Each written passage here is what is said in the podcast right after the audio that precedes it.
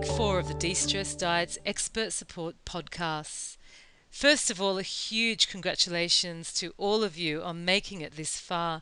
We're delighted to be able to support you from the first and probably toughest transition phase of the plan into this, the true change phase, which goes from week four to week six of the De Stress Diet six week plan and will constitute the next three weeks of your life, basically. So by now, we hope you're probably feeling more energetic and focused, and possibly with fewer sugar cravings than you had before. And this podcast is designed to help you manage all that newfound energy. I'm with my co author, Charlotte Watts, nutritional therapist and yoga teacher tonight. Hi, Charlotte. Hello, Anna.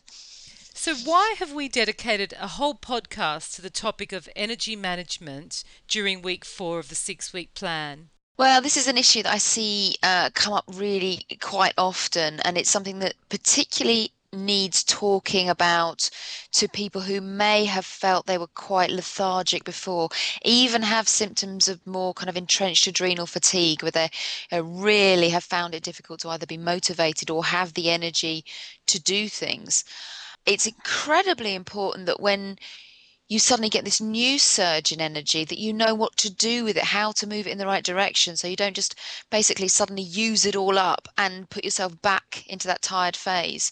So you're not just kind of doing a kind of longer version of highs and lows, that you're, you're not kind of going round in new, longer circles.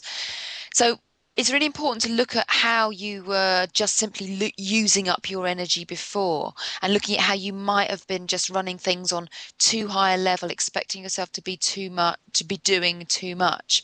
When actually what you really need to be doing is saving some of that energy for recovery for you know, your body to heal for your body to be able to be at its optimal health you mentioned adrenal fatigue. Now, this is something we talk a lot about in the De Stress Diet book, but for the readers that can't remember or aren't familiar with the term, what is adrenal fatigue? It is literally where you have been expecting your body to react um, to be on kind of constant alert, even go into that fight or flight response just to, to kind of modern day stresses around you. So it's when you've been expecting all of those reactions and basically your adrenals have been pumping out hormones that keep you in that heightened state. Um, and eventually they get tired and you get that state that we call adrenal fatigue, um, where they can't keep your energy up anymore. And you feel things like fatigue and it can be to that point where you really feel like you can almost kind of you you need stimulants to keep going. You need sugar to keep going. It's not just you know a little bit tired because you realistically have had a very busy day but really i mean a lot of people will see things like they get home from work and they just can't get off the sofa. Once the stress hormones come down, have propped them up all day, then there's a, a, feeling of a crash or a crash at a weekend or that feeling of leisure sickness when you go on holiday where you crash and your body starts to trying to clean up all the things that it, it hasn't had the energy to do before. Can you just define what the adrenal glands are? The adrenal glands are two glands that sit just above the kidneys, um, and they are told by the brain whenever the body is asked to go into a heightened state, um, particularly in response to perceived danger. So, really, they're there to, to heighten everything up to get you ready immediately for danger. Uh, and traditionally, you know, our ancestors and animals in the wild, that would have been for things that are true physical dangers. So someone running at you with an axe, or you know, someone trying to steal something from you, or you know, it's that fight or flight response. So something where you would expe- be expected to either stand and fight. Um, you know, possibly, probably for your life, or run away from that. So it's a very, very heightened response, and you can see, you know, with that bearing that in mind, that it's going to use energy up at very, very high levels. Uh, I have a real personal um, story about this energy management situation. I know myself in the past when I first went on the de stress diet, I was so excited by my newfound energy, which must have happened around week three, that I scheduled all sorts of things in my diary starting from 5 a.m. each day, well into the evening past 9 p.m., working, filling out my diary, going shopping, doing this, doing that. And within a couple of weeks, I was tired and stressed and basically back to where I started from. So tell me why we need to learn to conserve our energy even when we're feeling great. Well, exactly. That's a very common pattern as well, particularly if someone's been running themselves kind of into the ground, maybe not really noticing because they've got so used to running on those high stress hormones. And it's not particularly efficient place to be. People really think it is an efficient place to be because you can feel like you're always doing stuff, so you must be getting stuff done. But actually, a lot of that comes from maybe filling your time with too much stuff, expecting too much of yourself. Um, and then when you do suddenly get tired, other things that you maybe mean to do that just keep life you know ticking over get left by the wayside. So what a lot of people find is that when they do suddenly get some energy that they want to sort out their lives as it were um, or do the things they meant to do uh, which obviously again just uses up energy. It's the opposite of not doing. Um, and we do tend in life to feel, you know, in the 21st century that we always need to be doing, achieving. And if we're not doing and achieving, then you know, what's the point that we must be wasting time? But so much of this is is about recovery and about restoration and about really learning to respect the fact that if you don't recharge the batteries, you can't expect to just kind of keep running the machine. It will, it, you know, things have got to give. It's that idea of if you, you know keep doing the same thing over and over again and expecting different results, then you know, that's the, the definition of madness. It's it doesn't make any sense. From what I've learned um, in working with you to write the de stress diet, I see energy conservation as a series of energy bursts and rests, energy bursts and rests. Could you tell me first if I'm right and why we need that sort of ebb and flow in our energy? Why can't we go full kilter? Yeah, I I maybe take issue with the word burst there because I think that sounds like something that's quite um, highly reactive. Mm-hmm. Um, and what we're really looking for is that idea of balance. So yes, we have to have more of a you know slightly heightened energy where we use energy up where we might you know be walking we have intention to get stuff done but then once that stuff is done, then you know there is an inherent need to recover from it to be able to recuperate energy. You have to think maybe maybe you have to think of it maybe as the idea that you have a certain amount of energy to use up only. So if you've used some up, you then have to have a period where you recuperate, and also that you know, the, things like sugar and stimulant, stimulants will use up a huge amount of energy very quickly, which is why people have those extreme crashes.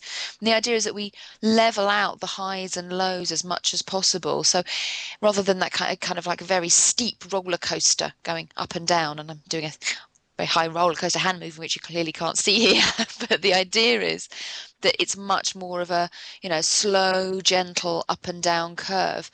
But also that you do recognize when you need to stop. So maybe you're seeing yourself running around town um, and you've got that want to keep shopping keep going you know there's somewhere your brain has taken over control and you, you you're disconnected to your body. But actually if you if you stand and stop and breathe and look then you find out that you're your legs are tired, you're hurting, you can't catch your breath, you've lost the plot in, in some way. So to sit down and have a rest and just a catch up is a is a very good thing, is the right thing to be doing. And it's that kind of connection and intuition that we're really looking to connect with in the de stress diet. So, what are three small ways that we can help conserve our energy each day? One of the first things that's really important with energy conservation is to consider rest as something that is as important in its own right.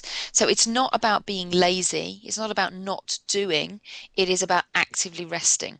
So that doesn't mean opting out of movement and exercise. It means that yes, you need to have that spontaneous movement as much as possible that we, we talk about in the exercise chapter in the book. You know, getting as much walking in, take the stairs, all that stuff. So you're, you're not just being sedentary.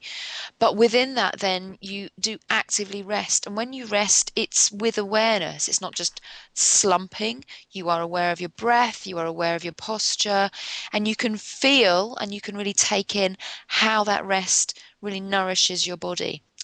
Another thing that's really important for energy conservation is noticing the things that do really rob you of your energy. And this is where the progress charts are really helpful to to make note of that and to notice that you might think that say that sugar that stimulant gives you energy immediately but that energy is a really jangling false quick fix instant gratification energy and ultimately it robs you. Hopefully now by week four that's something you'll have noticed um, and you'll be able to make connection with something you know a few hours after the event you know a few hours after you had the coffee the sugar then you'll see that you have the slump. And it's actually making you know, note of the bigger picture that really helps us with this energy conservation. Because you see that actually it's a bit of a false economy. You know you, you put in something that gives you that energy that's kind of jangly. It doesn't serve you really well. It doesn't make you feel focused and uh, really productive. It just gives you a quick quick jolt really. Um, so hopefully that's that's somewhere where you're kind of on your journey with at the moment.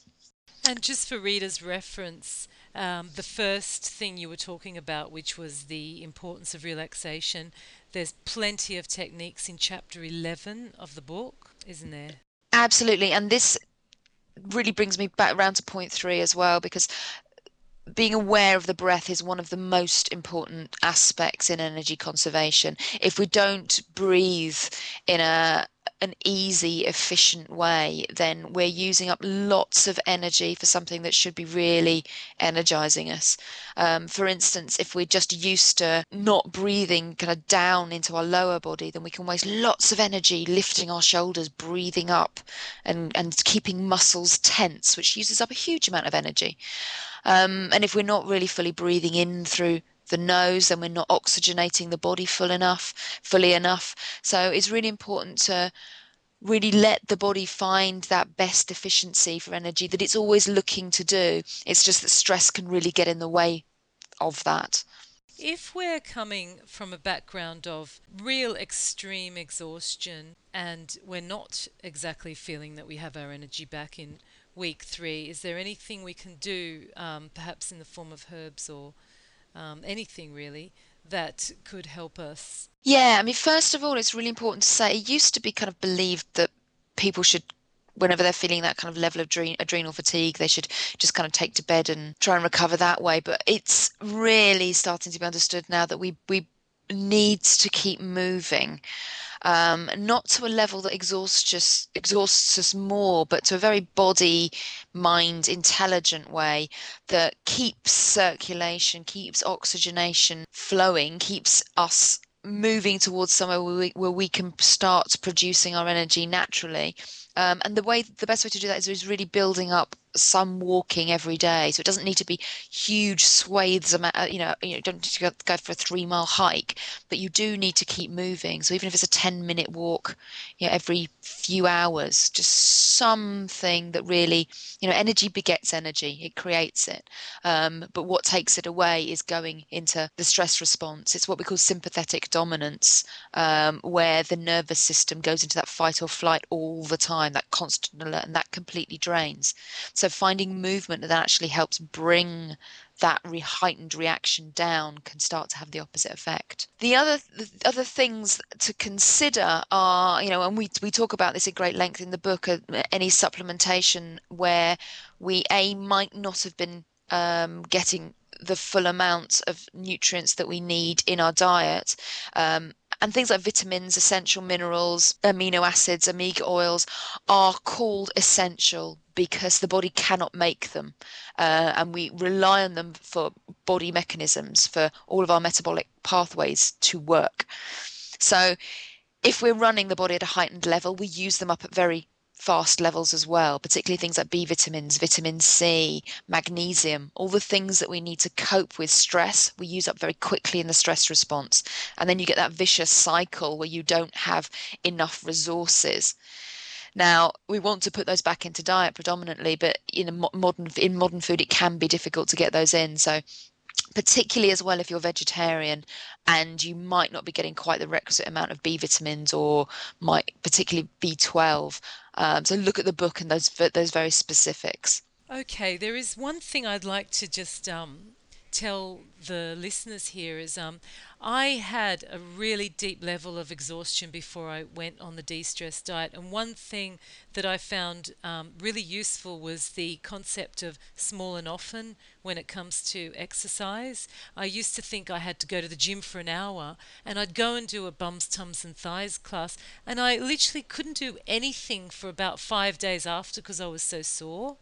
And when I discovered the de stress diet um, workout, which was literally only 15 minutes, it meant that it didn't cost me my energy, which now means that I want to do it. And it's actually increased my energy over time. So I look forward to go to, the, to going to the gym, and I've over time been able to increase the weights that I lift and increase my walking time.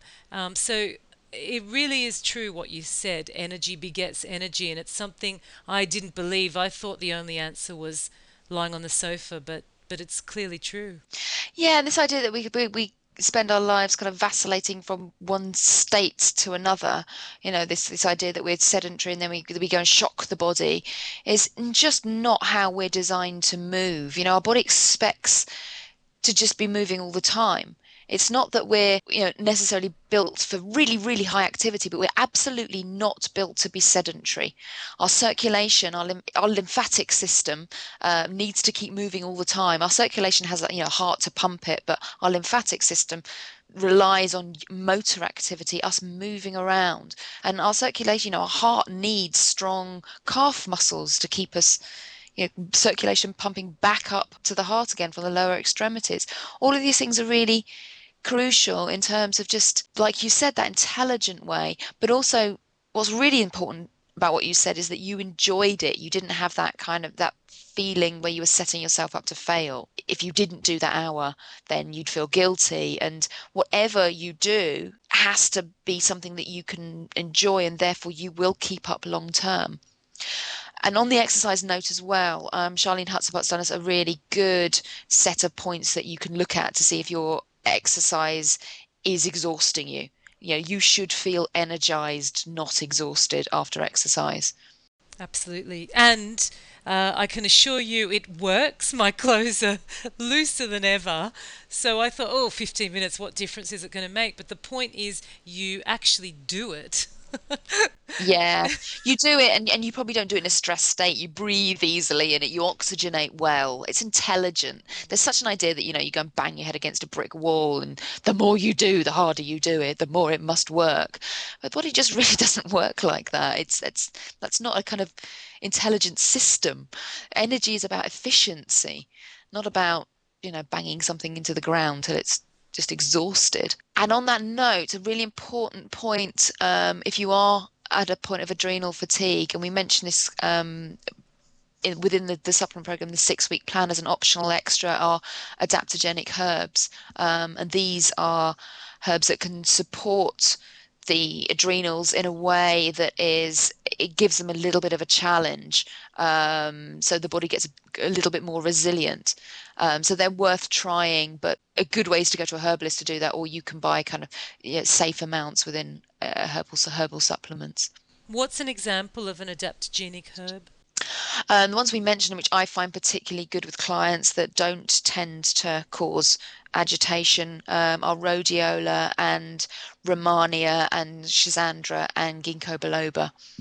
So, how do we know how we're going, Charlotte? How do we know what effect all this that we're doing is having on our minds and bodies? I mean, most of us just go along with life. We don't actually have a lot of time to stop and think about how we're feeling. No, exactly. And it's it's we don't necessarily want people to be thinking loads and loads and loads and getting up into their heads rather than kind of really connecting down with their bodies. But this is where the progress charts are very useful. And also, um, as you move into the second phase of the six week plan, uh, at the end of the six week plan chapter in the book, there is, uh, and on the website as well, within the six week plan, there is a, a re- reflective journal. So there are some questions that you can just have with you, look at uh, back over again, but make you just kind of think about where you are, evaluate what you've been doing has done in terms of change in your body, in your diet, in your lifestyle, uh, and, and where you might need to look at extra bits of change. Fantastic. Well, that's all really useful information. If listeners would like further information on any of the um, topics we've spoken about tonight, where can they go? Have a look in the de-stress diet. We mentioned this all the way through. It's something that we always want to get you back to, which is finding intuition. Do use the progress charts. Um, it's really important for you to identify areas where you might just be mindlessly using up energy. I mean, you know, we can get a little bit addicted to doing things like maybe Facebook late at night when actually you could be, you know, doing some yoga practice or maybe sleeping even you know just identifying those areas where you get a little bit addicted to, to keeping things up up up so it's just looking at your life with fresh eyes and really finding that how you can make the quality better by stepping back a bit